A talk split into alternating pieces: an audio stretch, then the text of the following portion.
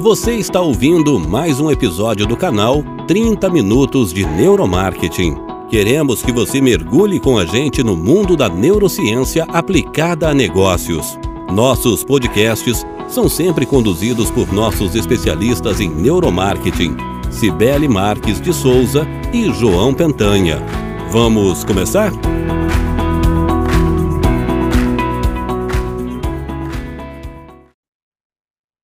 Sou a Cibele e hoje eu estou aqui com a Tatiane Almeida, nossa convidada.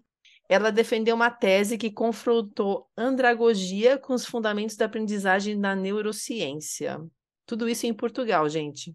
Tati, eu vou pedir para você se apresentar, contar um pouquinho aí de como é que foi essa experiência, da sua bagagem profissional, e já emendar contando quais são os componentes da aprendizagem transformadora. Obrigada, Sibeli, pelo convite. Para mim é um prazer estar aqui. Antes de começar, fazendo essa breve apresentação, eu atuo no mercado financeiro há muitos anos já, e mais recentemente decidi entrar no viés de conhecimento sobre aprendizagem, sobre neurociência, e fui exatamente concluindo um mestrado trazendo aqui esse conhecimento que dentro do mercado financeiro acaba sendo importante para a liderança e poder ajudar as pessoas em acrescentar conhecimento nas carreiras delas, né? Então, de uma forma geral, já entrando aqui na sua pergunta sobre os tópicos aqui da aprendizagem transformadora, essa temática aqui foi trazida por um autor muito importante, que foi o Jack Mesereau, e ele trouxe fundamentos importantes sobre a aprendizagem de adultos, onde ele traz referências sobre algo que ele chamou de quadro de referência, exatamente com este nome, que nada mais é do que o acúmulo de experiências ao longo da vida que a gente vai empilhando e que são exatamente essas experiências que definem a forma como a gente se comporta, a forma como a gente vai agir. Só que, baseado exatamente nesse acúmulo de experiência, a gente acaba agindo de certa forma que nem sempre é aquilo que a gente deseja. E que, para mudar essa forma de agir, a gente tem como próximo passo, na teoria do Jack Mesereau, precisa escolher mudar. Então, essa decisão sobre preciso fazer diferente, ela é fundamental para eu aprender algo novo e que depois dessa escolha do mudar, eu preciso me colocar à disposição para vivenciar esse algo novo, que nada mais é do que fazer diferente em si, né? É vivenciar fazer diferente, se observar para isso. E que somente depois dessa vivência, dessa experiência, é que é possível gerar aquela reflexão do por que, que eu sempre fiz dessa forma? E por que, que eu sempre fiz assim até agora? E exatamente é essa reflexão crítica que me leva aqui a uma consolidação de entendimento de que é melhor fazer deste jeito novo, do que então fazer da forma como eu fiz até ontem. E que essa nova perspectiva de fazer diferente impacta nesse novo quadro de referência aqui, que é essa nova estrutura de conhecimento e de suposição que eu crio a partir dessa vivência. Então, para Mesereau, essa vivência, eu me colocar à disposição para fazer diferente, é que gera aqui uma autonomia de pensamento que pode me levar a julgamento da forma como eu fiz até então, para que eu possa fazer de uma forma diferente. Tudo isso aqui construindo um novo conhecimento, construindo um novo aprendizado.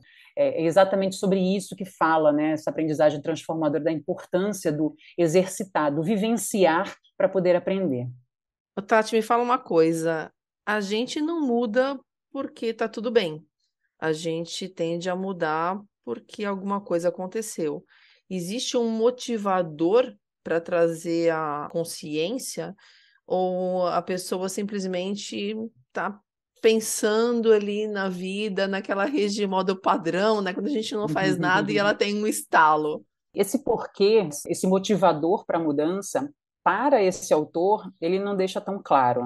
É, ele fala muito sobre a opção de mudar, mas não deixa claro nessa ciência os objetivos da mudança. Muito embora outros autores trazem as questões do porquê da mudança, do porquê conhecer, de uma forma de motivação de fora. Como que eu consigo ser impactado por alguém a partir dos ensinamentos, a partir de uma coisa que eu posso fazer diferente, mas não pelo desejo de dentro, não, pela, não por uma motivação intrínseca. Então, assim, para essa ciência, isso não está tão claro. Mas isso aparece muito mais forte na neurociência, que é um capítulo que eu também trago aqui, que é uma forma de ter a intencionalidade, né? a forma como você, de fato, demonstra essa intenção a partir de uma motivação maior, a partir de algo que te movimente com um porquê, do porquê das coisas. Já entrando na neurociência, ela explica melhor a intencionalidade do que essa própria ciência aqui da aprendizagem transformadora. E a gente sabe que o ambiente é um grande fator que faz com que a gente mude comportamento, a gente tem esses gatilhos. Então, uhum. muitas vezes a gente vê alguém que mudou o comportamento por até mudar o círculo de amigos, até para mudar o ambiente que trabalhava. Então, acho que você vai falar disso, mas assim, muitas vezes uhum. ambientes tóxicos fazem com que as pessoas que já são tóxicas sejam piores e uhum. pessoas que eram legais, os anjos que virem demônios, ou, ou que já tinham uma certa propensão a virar, e, ou então expurga as pessoas que não fazem parte daquele meio. Mas Aí Entendeu? eu concordo, é super neurociência. É. Eu tô atropelando é. o seu raciocínio, como eu sempre Aí... faço, viu, Tati? Fica tranquila que todos os convidados sofrem comigo aqui. Mas isso é ótimo, porque, na verdade, a gente está falando da mesma coisa no final. E aí entra no quesito da neurociência puro, né? Inclusive falando de neurônio espelho, do quanto que aprender é algo social, né? E o quanto que a gente, de fato, observa o meio para extrair o que é melhor, aquilo que realmente nos importa e a gente acaba captando, né? Então tem um viés muito grande. As duas ciências se confrontam para depois convergir para algo muito parecido. E como neurociência é o que a gente ama, né, Tati? Então não tem como a é gente isso. não puxar a sardinha. Vamos lá. Queria que você explicasse um pouquinho sobre os fundamentos da teoria de aprendizagem de adultos, que é bem diferente quando a gente pensa de pedagogia que é voltado para crianças. Aí quando a gente fala de adultos tem uma outra uhum. pegada e o papo é outro, né, Tati? Na verdade, é bem diferente, né? Então, e, e, algumas vezes, Sibeli, eu vejo, até da minha própria experiência profissional, alguns adultos procurando transmitir conhecimento de uma forma pedagógica. Né? E, e, é uma baita gafe. As pessoas não estão abertas a serem tratadas como criança, né? como tratamentos infantis. Então, conhecer a teoria da aprendizagem, ter noções de andragogia facilita não só para quem está ensinando algo a alguém, como um professor ou um facilitador, mas também facilita a liderança, a fazer algo que ela possa conduzir a sua equipe de uma forma mais plena, de modo que as pessoas realmente se sintam respeitadas. Conhecer sobre pedagogia passa por isso. E aí, falei do Meserow como um estudioso da aprendizagem transformadora, mas outros autores que contribuíram com essa teoria da andragogia, eles trazem um pilar central que é também a experiência. E a gente vai ver lá na neurociência também algo muito parecido com isso. Então, a experiência aqui, que é do aluno, que é de quem está aprendendo, é tão importante quanto o conhecimento do professor ou do líder que está conduzindo aquele grupo. Então, se pauta né, exatamente por fazer as pessoas vivenciarem algo novo. E se baseia muito na troca de informação. Então, imagina que numa sala de aula ou num grupo dentro das empresas, de uma forma geral, quem sabe mais? É o líder ou o liderado? É o professor ou o aluno? Então, essa hierarquia de conhecimento, ela se torna achatada para a andragogia. Então, é muito mais uma vivência de troca do que de fato algo que tenha uma hierarquia de conhecimento na maioria das vezes. Então, esse respeito, essa centralidade ali do indivíduo de capturar o que cada um tem de melhor, né, de conhecimento e, e exaltar ao ponto de multiplicar para os demais, é algo que favorece a atratividade de todos, um respeito mútuo ao conhecimento individual trazendo como uma forma de canalizar e de nivelar o conhecimento para todos. Então, de fato, é algo que envolve uma centralidade no indivíduo, uma centralidade de casos reais na vida dessas pessoas e trazendo aqui a troca entre elas de forma fundamental para que essa aprendizagem do grupo seja realmente algo forte. Bom, Tati, como a gente estava falando, o processo de ensino para adultos é completamente diferente do de crianças. Como você falou, ainda tem gente que comete esse erro, mas acho que é pura falta de informação.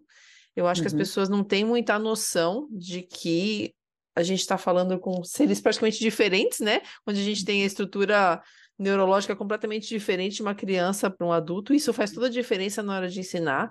E quando a gente pensa em adultos, o adulto tem que estar tá muito mais engajado no porquê que ele está aprendendo, qual que é a experiência que ele vai ter com aquilo, qual que é o benefício que ele vai ter com aquele conteúdo que está sendo apresentado. E eu sei que existe aí nessa sua tese as quatro etapas da aprendizagem vivencial. Conta um pouquinho para a gente como é que é que funciona. Esse ciclo vivencial, ele foi uma contribuição importante da andragogia, porque ele trouxe um método, uma forma de fazer com que você explore o melhor das pessoas dentro de um grupo que está aprendendo algo novo, mas que não só que elas possam trocar essas experiências, mas sim que tenha um incremento de conceituação, um incremento de ciência e que depois essas pessoas possam, ao final dessa atividade, sair com algo novo, construindo um conhecimento novo. Então, quais são essas etapas? Ele começa em expor as pessoas a vivenciar algo que até então eles estavam ali comodamente vivenciando de uma forma isolada. Então, de repente, as pessoas são convidadas a experimentar algo em conjunto, algo que possa ali provocar um roleplay, algo que possa tirá-las ali da zona de conforto, e que após esse momento de vivência de roleplay, eles podem ali, no momento dois, fazer uma análise do que aconteceu, trazendo um processo diagnóstico como contribuição, para que todos possam contar um pouco como foi essa experiência e trazer ali até pontos de dor, pontos que não foram tão confortáveis, com sentimentos diversos, né, que possam ter acontecido, e que o facilitador aqui nesse papel, ao trazer uma conceituação para aquele grupo que está vivenciando, que eles possam correlacionar, que traz a ciência explicando aqueles comportamentos que eles acabaram de vivenciar, trazendo ali uma construção de conhecimento em cima do que eles acabaram de vivenciar. E automaticamente, juntando esse conhecimento com essa vivência, permite com que as pessoas dentro daquele grupo possam gerar novas conexões, possam ali fazer uma conceituação enriquecendo o conhecimento que ela já tinha, às vezes empiricamente, sobre um determinado comportamento, ela consegue explicar o porquê e consegue perceber no outro valores ou reflexões que aconteceram que possa, de fato, conectar com algo que ela possa dizer poxa, eu posso fazer diferente, ou aprendi algo novo, ou fortaleceu aquele comportamento que essa pessoa já tinha. Então, é de uma forma que a atividade, a análise dessa atividade, o incremento da ciência, a conceituação e gerando no final uma conexão entre a vivência e essa conceituação, possa construir ali um novo conhecimento e, portanto, um novo comportamento. Então, é, esse ciclo de vivência é algo super aplicado aqui que valoriza muito a participação individual de cada componente desse grupo, prevalece o conhecimento coletivo, porque é de multiplicar, é uma forma de todos colocarem na mesa aquilo que conhecem e aquilo que vivenciaram, e o foco completo no indivíduo, de uma forma que as pessoas realmente sejam valorizadas por aquilo que elas estão fazendo e aquilo que elas estão construindo a partir dessa vivência. Quando a gente fala em aprendizagem, eu acho que todo mundo pensa em treinamento. Então, é uma uhum. coisa que, ah, bom, a, a, Tati vai ensinar sobre andragogia e aprendizado através da neurociência, por exemplo. Aí a gente pensa assim, pô, uma palestra, um treinamento de capacitação, mas, uhum. me corrija se eu estiver errada, me parece que todo esse processo de aprendizagem tem muito a ver também com a condução da liderança, de você guiar o seu time para que você chegue no objetivo comum, para que você, como líder, consiga ter armas de persuasão para fazer com que as pessoas abracem algumas ideias? É isso também? Perfeitamente. O líder, no papel de conduzir o time, é fundamental que ele ajude essas pessoas que ele está liderando a construir esse conhecimento. Então, ele atua como um facilitador de forma recorrente. E o papel dele em trazer conhecimentos que não estão na mesa, mas agregar, trazer de fora, para que justamente as pessoas possam ficar provocadas e, e, tenham ali uma visão mais ampla daquilo que está sendo feito, é fundamental. Então, o líder ele tem esse papel de professor, hora de facilitador, de agregar e de ajudar as pessoas a construir esse conhecimento. Então, é fundamental nessa relação entre líder e liderado essa construção do conhecimento. E claro que tem pessoas que fazem isso com naturalidade, mas para quem usa um método old school de faz porque eu estou mandando, uhum. eu acho que uhum. quando escutar esse podcast vai entender que não é assim que funciona dentro das nossas mentes como liderados, uhum. e porque também existe um processo de aprendizagem dentro do nosso cérebro que eu vou pedir para você explicar como é que acontece, que não é simplesmente você abre ali uma tampa, joga dentro, fecha e já aconteceu. É Exato. um processo. Então explica para a gente, por favor, como é que acontece. É, olhando a andragogia de uma forma mais geral, a gente observa ali que essa teoria ela foi pautada na experiência, na individualidade do conhecimento e na multiplicação dessa individualidade para fazer esse conhecimento coletivo acontecer. De uma forma bem resumida, a andragogia é exatamente o que ela contribui.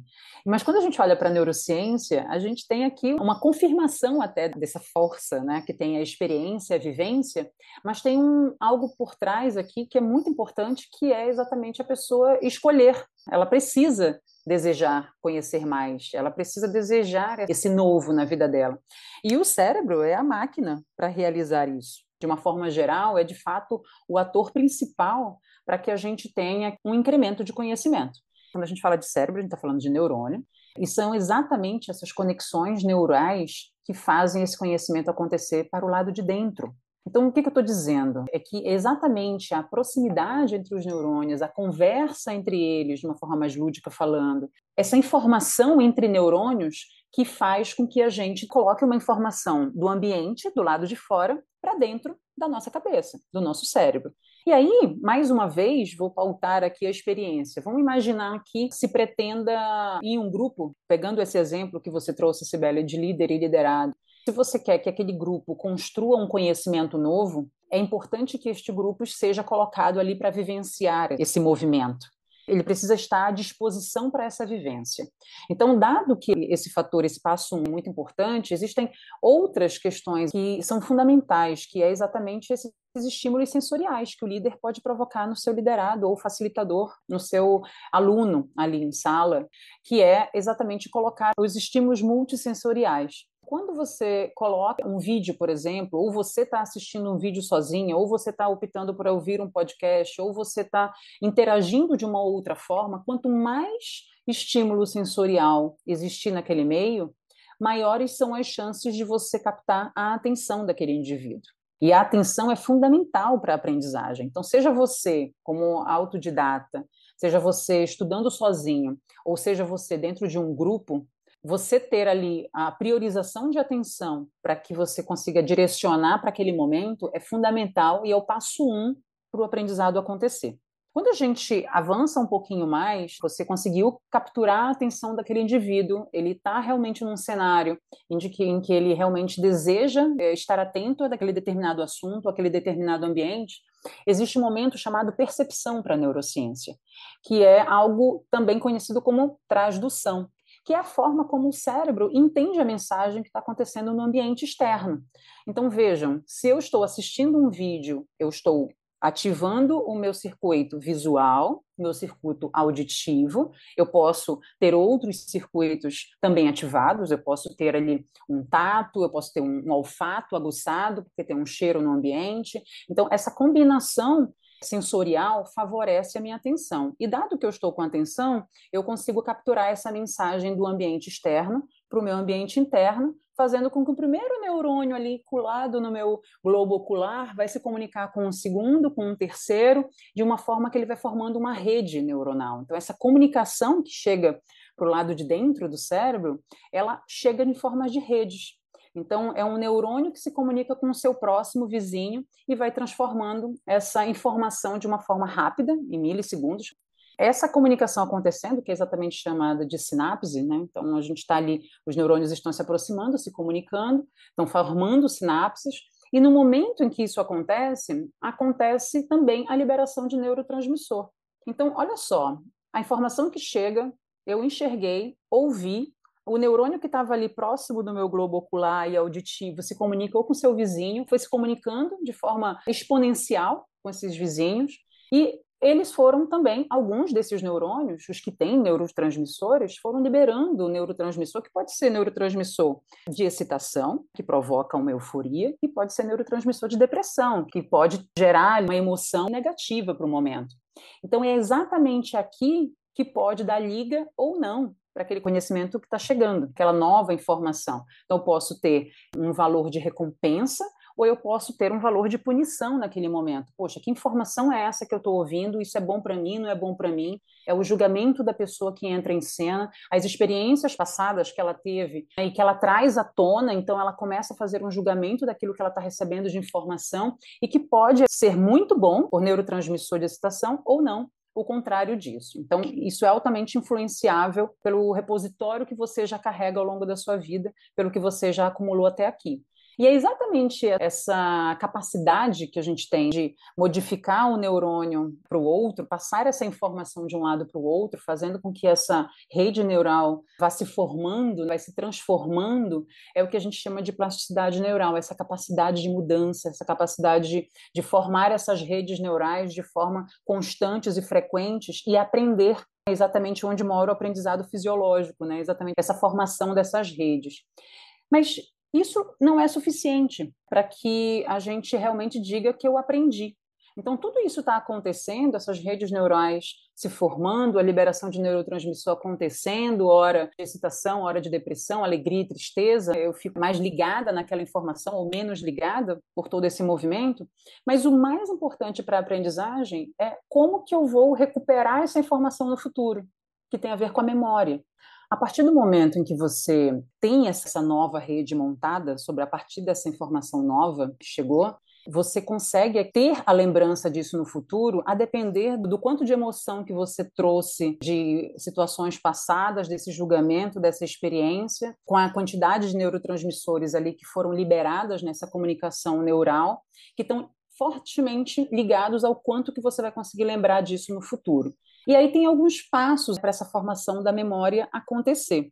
O primeiro deles, de fato, é chegar à informação, que é exatamente esse fluxo de ter o indivíduo ali naquele ambiente, recebendo a informação, com multissentidos prevaleçam essa fortaleza da atenção, a conexão neural em si, mas para que ele possa lembrar disso, é fundamental que depois que essa informação chegue, ele tenha a consolidação dessa informação. E como que isso se consolida? Se consolida a partir né, de duas coisas fundamentais para o aprendizado, que é o sono e o descanso. Depois de que você tem contato com a informação, se você não dorme bem, se você não chega naquele estágio de relaxamento e não consegue ter uma noite de descanso, você dificilmente vai conseguir ter realmente uma conexão forte ao ponto dela ser lembrada no futuro. E aí, quando a gente está falando de sono, é muito curioso isso, porque a atividade neuronal, ao dormirmos, ela é completamente diferente de quando estamos acordados. Diferente porque ela está muito mais ativa. Ao contrário do que a gente imagina, dormir faz com que nossos neurônios tenham uma frequência maior do que quando a gente está acordado. Então, é exatamente com essa hiperativação neuronal que gera esse movimento de fazer com que o aprendizado aconteça e se fortaleça essa rede neural que foi montada com a chegada da informação.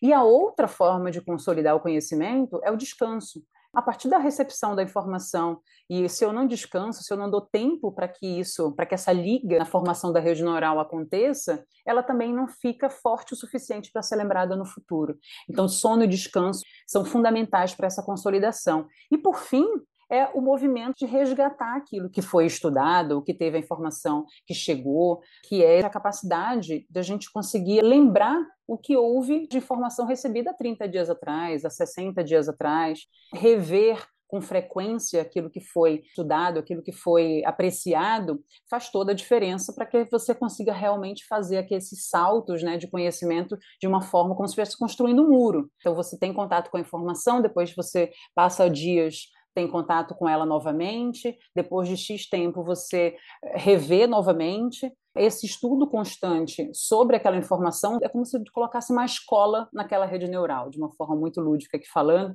Exercício físico é fundamental, oxigena, você leva mais sangue para o cérebro, então naturalmente está levando oxigênio. Isso também favorece essa conexão ficar mais fortalecida, portanto facilita a lembrança dela no futuro. E a memória de trabalho, que é uma função executiva que é super importante, que faz a captação da informação de uma forma mais rápida, mas automaticamente ela precisa ser muito boa. Exercitar a memória de trabalho é fundamental, facilita a evocação daquela informação no futuro.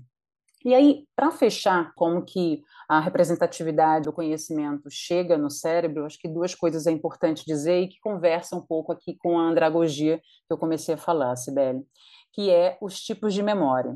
Quando a gente fala de memória, né, ela se divide aqui em memória consciente e inconsciente. E a memória consciente é exatamente esse estágio da memória onde você deseja, você está em contato com um determinado conteúdo. Então você tem a informação de forma consciente e você quer aquela informação. Ouvindo os podcasts que você tem aqui no canal, por exemplo, a pessoa dando um play, ela está tendo contato ali com um determinado conteúdo desejável, de forma consciente. Ela vai buscar aquela informação. Quando a gente fala de memória inconsciente, que é a não declarada, é onde moram aqui os nossos hábitos e as nossas habilidades. Um bom exemplo para isso é quando a gente aprende a andar de bicicleta. Quando a gente está ali no começo da, pedalada, a gente pensa, né? Agora eu coloco o pedal para baixo, agora eu coloco o pedal para cima, agora eu viro para a direita, eu viro para a esquerda. Você tem que se equilibrar, você tem que ter uma consciência para aguentar e não tombar. Só que à medida que você treina e à medida que você vai se colocando a vivência daquilo com uma certa recorrência, e você aprende, em definitivo, o que, que acontece?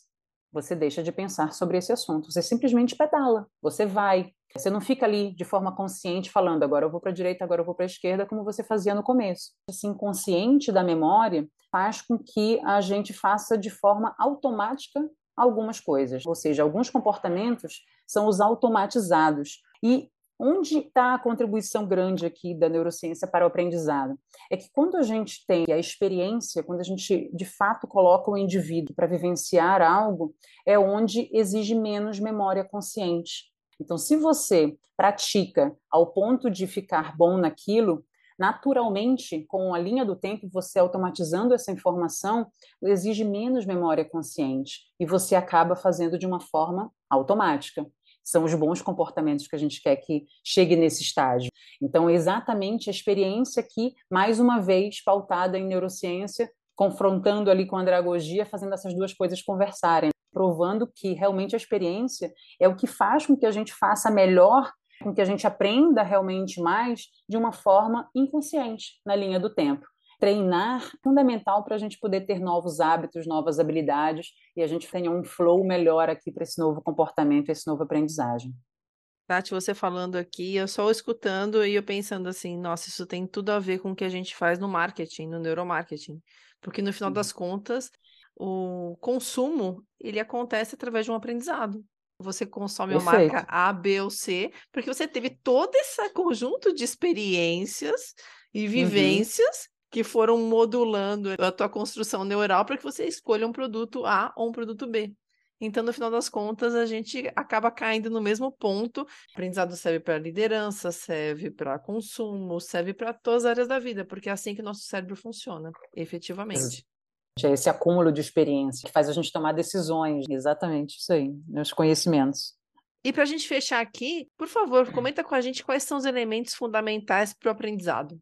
Depois de todo esse fluxo, né, de como que a informação chega no ambiente e como que ela se traduz no nosso cérebro até o momento da formação da memória, existem alguns aspectos que são fundamentais para que esse aprendizado, essa informação que chega, chegue de uma forma realmente melhor.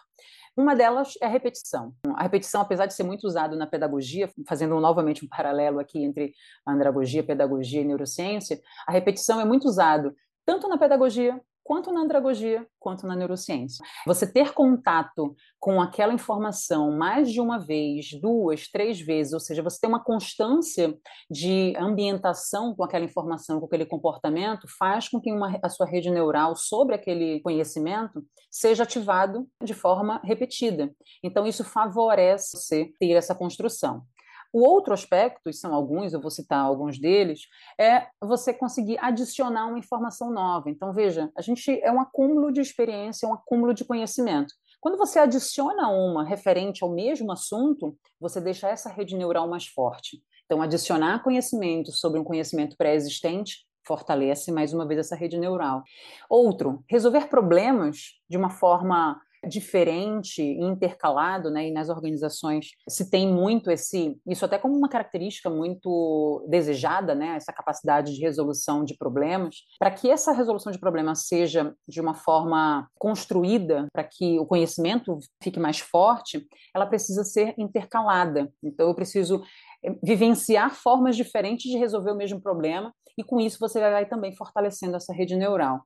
O uso dos multissentidos, que foi uma coisa que eu trouxe ali também, combinação entre visão, audição, tato, olfato. Quanto mais sentidos você usar em um ambiente para promover essa fixação, primeiro da atenção e depois da construção dessa rede neural, isso favorece também a você trazer mais solidez nessa rede formada. Os aprendizados passados, então essa construção ali daquilo que você já conhece, fortalecendo com conhecimento novo também é fundamental, que é a adição desse conhecimento. A cultura do erro, Sibeli, que é muito aplicada hoje, muito usada dentro das empresas, que é exatamente esse não ter medo de errar. Então, o feedback aqui tem um papel fundamental para o aprendizado. Dizer ao outro que de fato pode ser melhor, pode ter um caminho diferente, trazendo evidências daquilo que realmente precisa ser mudado. Isso faz com que o indivíduo que está ouvindo sobre esse feedback tenha uma oportunidade de construir um novo circuito cerebral. Ele possa construir uma nova forma de fazer, e aí, mais uma vez, a experiência do fazer esse novo que está sendo proposto vai gerar uma nova conexão para que ele realmente possa fazer diferente fundamental ele ter consciência deste erro para ele trazer esse novo caminho. E por fim, tradução desses conceitos abstratos. Às vezes a gente se depara com muita informação e nem sempre a gente tem base, conhecimento para poder entender o que realmente aquilo significa. Então, traduzir esses conceitos abstratos em coisas mais concretas, com exemplos que sejam tangíveis, para que a pessoa possa realmente construir um conhecimento com base naquilo que está claro para ela, é fundamental. Não dá para ficar numa interpretação, num achismo, sem de fato ela conseguir traduzir isso para a vida dela. Então, mais uma vez, a vivência e o indivíduo é um ponto importante para essa construção do conhecimento é fundamental. Obrigado por ouvir esse podcast. Se você curtiu, compartilhe o link do episódio com seus amigos nas redes sociais. Aproveite para navegar pelo nosso canal 30 Minutos de Neuromarketing e desfrute de mais episódios como esse.